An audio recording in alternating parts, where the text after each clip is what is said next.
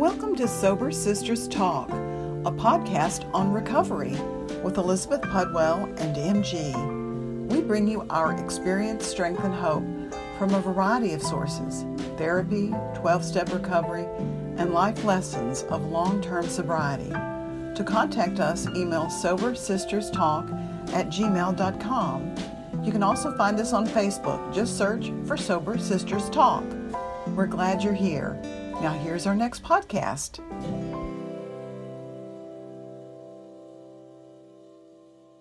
Also, we'd love to invite you to a Zoom meeting this Friday night at six p.m. Central Standard Time. If you're interested, email sober sisters talk at gmail dot com and we'll send you the meeting information and password. We hope to see you this Friday. Again, you guys, I apologize for some audio issues. They do clear up later on in the podcast, so bear with us. Thank you. Here's our podcast. Hi, everybody. This is M G. And I'm Elizabeth Pudwell, and together we are Sober Sisters Talk. Welcome. Welcome. We're so glad you're here. It's a rainy day here in Houston. It's kind of dreary, but, you know, I kind of like it. I think it's, you know. I do, too. It's better than uh, ninety-seven, right? Right. And even when it's beautiful, I'm like, I should be outside, and I'm not. So when it's rainy, it's like, oh, I couldn't be inside. I don't feel so bad. Well, that leads us right to our topic, right? Right. So tell the listeners what you're doing this weekend. So tomorrow I'm going to be in a session for the uh, New England Intergroup, S- the S L A A New England Intergroup Spring Fling. It's their workshop, their spring workshop. And we have them here in Houston a couple times a year as well. And um, the session that I'm going to speak on, they sent me some questions. And it's really about how you use your top line behaviors or your outer circle behaviors to, um, you know, to continually evolve and to be in recovery. And um, so the, you know, I read the questions to M G, but the one that we're going to focus on tonight is what blocks me from exploring the joys of recovery. And I can tell by your face that it's resonating with you. Yeah, yeah. I felt like a real heaviness when I was like, what blocks me from experiencing the joys of recovery? And it's, for me, it's got to be fear. Right. What do you think it is for you? Well, I'll tell you something that happened that, how deep and, and, hidden the fear is. So yesterday I got some flowers from a um from some coworkers. They went in together. Some of, you know, not my immediate report boss, but the underlying editors. And they sent, they brought me flowers, and um I was like, oh, how pretty, you know. It was Admin's Professionals Day. That's oh. what it was for. Oh. I wish and, I would have known that. I would have said, hey, what are y'all going to get me for today? where's my where's my uh, lunch? Also lunch, you know, we had lunch too. Yeah. So the, I got the flowers, and then I was like, "Oh, this is so sweet." And then I had this thought that I was aware of that said, "Oh God, now I'm gonna walk over there and say thank you." And I had this like dread, like I didn't want to do it. And it's not it. That really doesn't feel like me. I feel like I'm very gracious and I have good manners, but I, so I just like put it aside, and I, you know, thank you. And, oh, you know, had a little conversation. And, but I was talking about it with my sponsor this morning, and she said, Are, do you feel like there's like, you're obligated now to, and I was like, no, it's not that. And so when we're exploring it, I realize, M G, that it what it really is is that as a kid, um, there's all these instances where I would be in bliss, and then there's this surprise hit, or make fun of, or it's all over, yeah. And they're laughing at me, or my mom's beating the shit out of me, or they're ganging up on me, or something. And so that's what that's what it is. It's like, I am, you know, there's this trauma left over where when I put myself out there and be like, you know, I'm in the center position and I'm in the spotlight, that there could be, if other people are involved like that, that there could be this surprise whack. And I wasn't even aware of this until that yesterday, in that moment when I, you know, or even this morning, you know. I'm curious if this, a piece of it is also about getting attention, because your response, so, you know, they wanted to honor you by giving you the flowers. And is it sort of like this needless, wantless thing that now that you have these flowers, that uh, I hear that there's not an obligation, but there is an expectation that you have to act a certain kind of way. Do you understand what I'm trying to get at? I do, but it doesn't feel like that. It okay. feels like the fear of like, whack. Got you. It's going to be some type of surprise, you know? Well, I don't know if your experience was like mine when growing up, but I didn't have safe sisters or a brother, and we would often, you know, do horrible things to each other. Well, the thing, when I was talking with my sponsor this morning, she asked me what comes up, and immediate, I mean, it was right away. I, there was this scene, and I'm around four years old, and I've got this little bowl haircut and these big brown eyes, and we're all eating chocolate pudding, and I have got, I am like caressing my bowl and eating, the spoon's held like this, and I'm holding the bowl like right around here, got the whole thing in my arm, and I am loving it, obviously. And then they all start laughing at me and making fun of me, and I start crying in the video, and they all think that video is so funny, and I look at it and just feel like, wow, you know, nobody gets that she's very uncomfortable and that you guys are making fun of her for loving something. And it affects the way that I eat to this day, because I don't want anybody watching me. And I mean, it's not like I hide or anything. I have learned to cope, but it does, I do notice that I prefer to eat alone. Mm. So how would you have liked your response to have been? So, because it's like, You, you oh, saw, but, thank you. That's so sweet. You know, just an instant, like, you know, not even think. I don't even want to think. This is, you know, they are recognizing that I do things for them, and they appreciate it. And it's it's a gesture, and it's very sweet. And it, you know, I I do appreciate it to the, you know. Well, and, and that's what I wanted. And here's here's. the piece of it that I got, that is the recovery piece of it. You acted as if you weren't troubled. You acted as if you were this generous, gracious person. So you did the deal. Yes. But what I hear is that there's a dissonance between how you want to be and how it was, and why were you that way? And because that's what I think recovery is about, is like asking those questions. Why am I feeling this kind of way about a thing? And if it's not in alignment with how I want to feel, then it's worthy of some scrutiny and trying to pick it apart. I had a similar issue today. I, I go to the Starbucks sometimes, and it was a Friday morning, and so I wanted to go get some Starbucks, and the guy was like super fucking chipper. And it's just like, oh my God, I have to deal with this super fucking chipper person.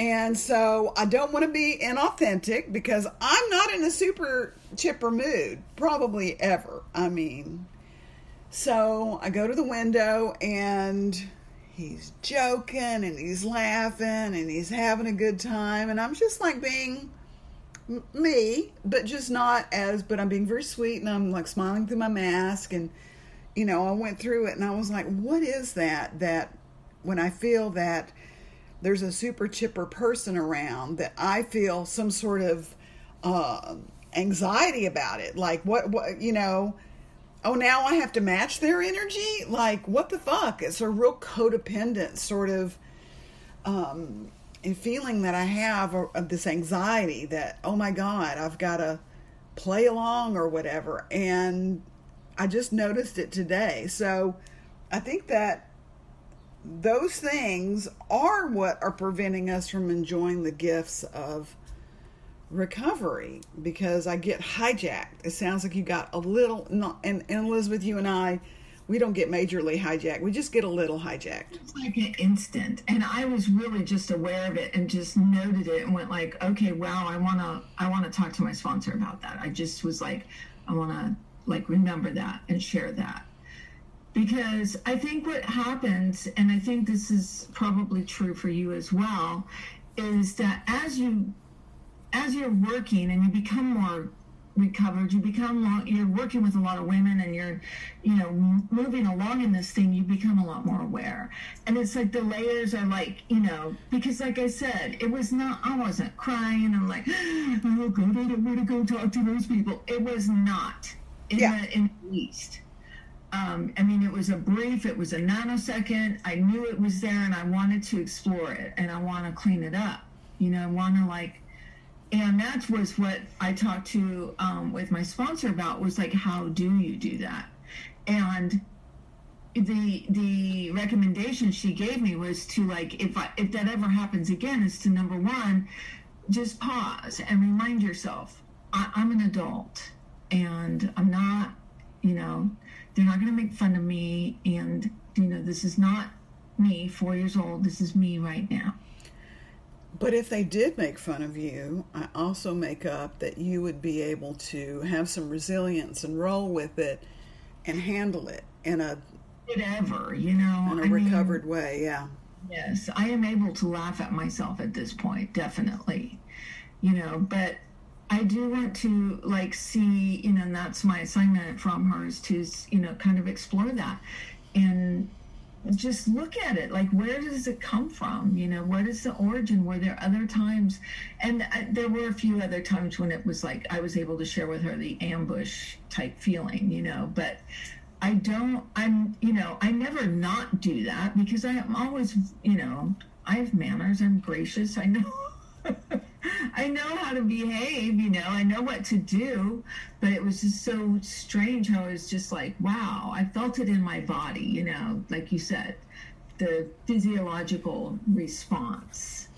And I think that another piece of good news around this for our listeners is that Elizabeth and I are so much in, I would say, like a happy, joyous, and free range on a daily basis, that when even something little upsets the apple cart, we notice.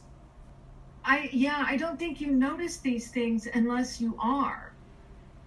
If I was in withdrawal, or if I was in, you know, um, step four, had resentments, I don't think I would notice these things, you know, because it, like I said, it was really quick.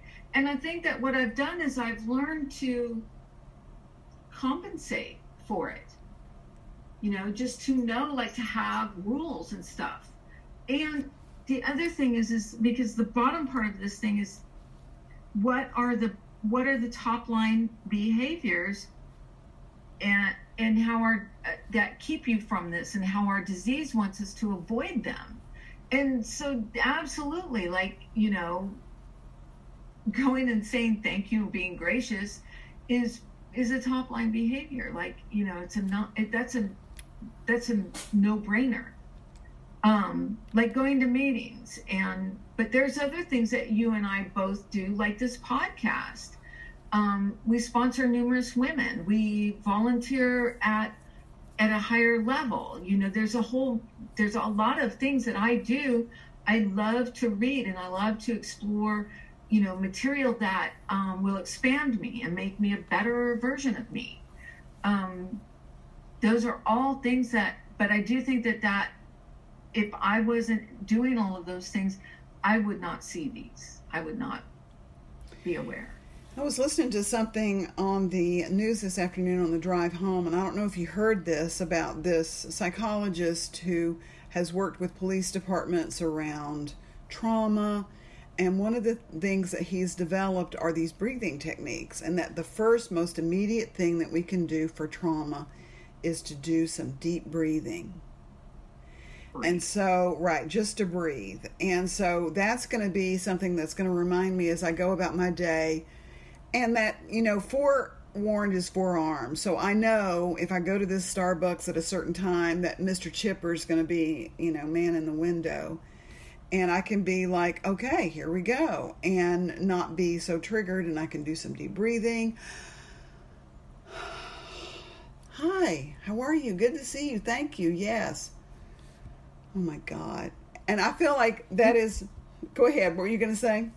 He probably reminds you of something, of someone. You know, he reminds me of someone. My goofy ass. That's, that for me, I used to be, like you were saying, admonished or made fun of, that whenever I was in an exuberant mood, I would be pushed down. So for me... they killed it. You know, huh? They killed it. They killed it. And I can even remember this in grad school. There was a guy who was a tap dancing marvel, and he loved to tap dance. Now, we didn't have a musical theater program, so there wasn't an outlet really for him to, we didn't do musical theater a lot. But oftentimes in the front hallway of our building, you would hear him out there just joyfully, like just tapping away, just like, you know, maybe singing a little song. Do, and it used to bug the shit out of me. And I was like, why does that bug me? And it's along these same kind of lines, is that when I would be exuberant or having a lot of fun, I would be made fun of, and I would be told to, like, bring it down. I've always been told, M G, you're up here. We need you down here. And I really monitor it today because I don't want to seem too goofy or too off the wall. I mean, I think it's appropriate for like what we're doing here, but it it does color me in the world that I can't be just as zany as I would have liked to have been. And I love watching zany people like on T V, like these kooky comedians. I'm like, how brave of them, because for me it would be brave. Maybe it's not brave for them. So I think that, that this is an important question. I think it is too. I think that, I mean, anytime, like, I, I, I really think that it, almost anytime you feel that kind of fear, it's leftover trauma. You know, it's trauma from our, unresolved trauma from our childhoods, where our, you know, like your parents killed that, you know, that exuberance in you, that jubilance, you know, and, um, I, I kind of like it. It was what drew me to you in meetings, you know, from the very start. And just F Y I, this is me down here. So if you can imagine what I'm like, I mean, you've seen probably glimpses of it here and there, but yeah. So um, there may be more family of origin work in my future around all that, because... and I haven't found out yet. I'll know by May fifteenth whether or not I've been accepted into the graduates program of social work. But I really want to have my stuff clearly taken care of before I go out into the world, so that I can be um, untriggered. I want to be neutral when I go into situations, instead of like, oh, I doubt I'm going to have Mister Chipper jubilant as a first responder to crises, but you never know. Well, too, I, I think that, you know, we all, we, we can't prepare for everything. We don't know, you know, it's the, like, I find myself doing that on dates. It's like, I want to be like, well, he's not this and he's not that, peace out, you know? And it's like, I, I have to give that poor guy a little bit more time, you know, more of a chance. Yeah, because it's like, you know, I can't control that, and that is what that is. Is it's the desire to control the outcome, because I don't want to be hurt, I don't want to be abandoned, I don't want to be, you know, I don't want to be ambushed. That shocking, you know, whack. We don't want to be made fun of. picked yeah. on. Yeah. So read the question again. What blocks me from exploring the joys of recovery? Exploring or experiencing? Exploring. What blocks me? And I would, and I would even change it. I would say what blocks me from experiencing or receiving the joys of recovery, because I do think that I explore them. I do a lot of different things. I put myself out in the um, in areas that are uncomfortable. You know, I've learned that I do have to do that. But there still is some uh, area for improvement. I think it's family of origin stuff. That's clear for me. Absolutely. And I can get, get around it by doing a lot of self-talk. Like, we asked a lot of questions, like figuring out, like, what's going on. And, you know, talking with you just now, realizing that this was my response to Mister Chipper was what my mother would have done, which is like, why are you so happy? That's so unprofessional. And say all, and have all these like feelings and things around it. But you know, it's Starbucks and they like want that shit. So who well, cares? Here, so here's the other half of that. What are the, what do you think are the top line behaviors that you have in place that allow you to experience this or to, you know, move past it? Well, I just, I, I, I was just, you know, pleasant, and I was like smiling, and I was waving, and I was like giving them thumbs up. You know, I wasn't giving them a stink eye or like grabbing my coffee, and I just was pleasant and responsive to a certain degree. I didn't have to giggle or like, well, you're a piece of work. I didn't have to say any of that, which would not have felt authentic. I really wanted to keep it authentic. So I guess the piece of it that my top line behaviors is that I was able to engage and be authentic without feeling false, even though my addict and avoidant wanted to have There's a different trauma. response. Yeah, yeah. Right. The little girl inside of you. But there's also like quite a bit of awareness there. You know, like I said, mine was just really quick, and I could have just like ignored it and just been like, just, you just do that, you know. But I don't, I want to, like you said, I want to pay attention to that stuff. I want to be aware. I want to know.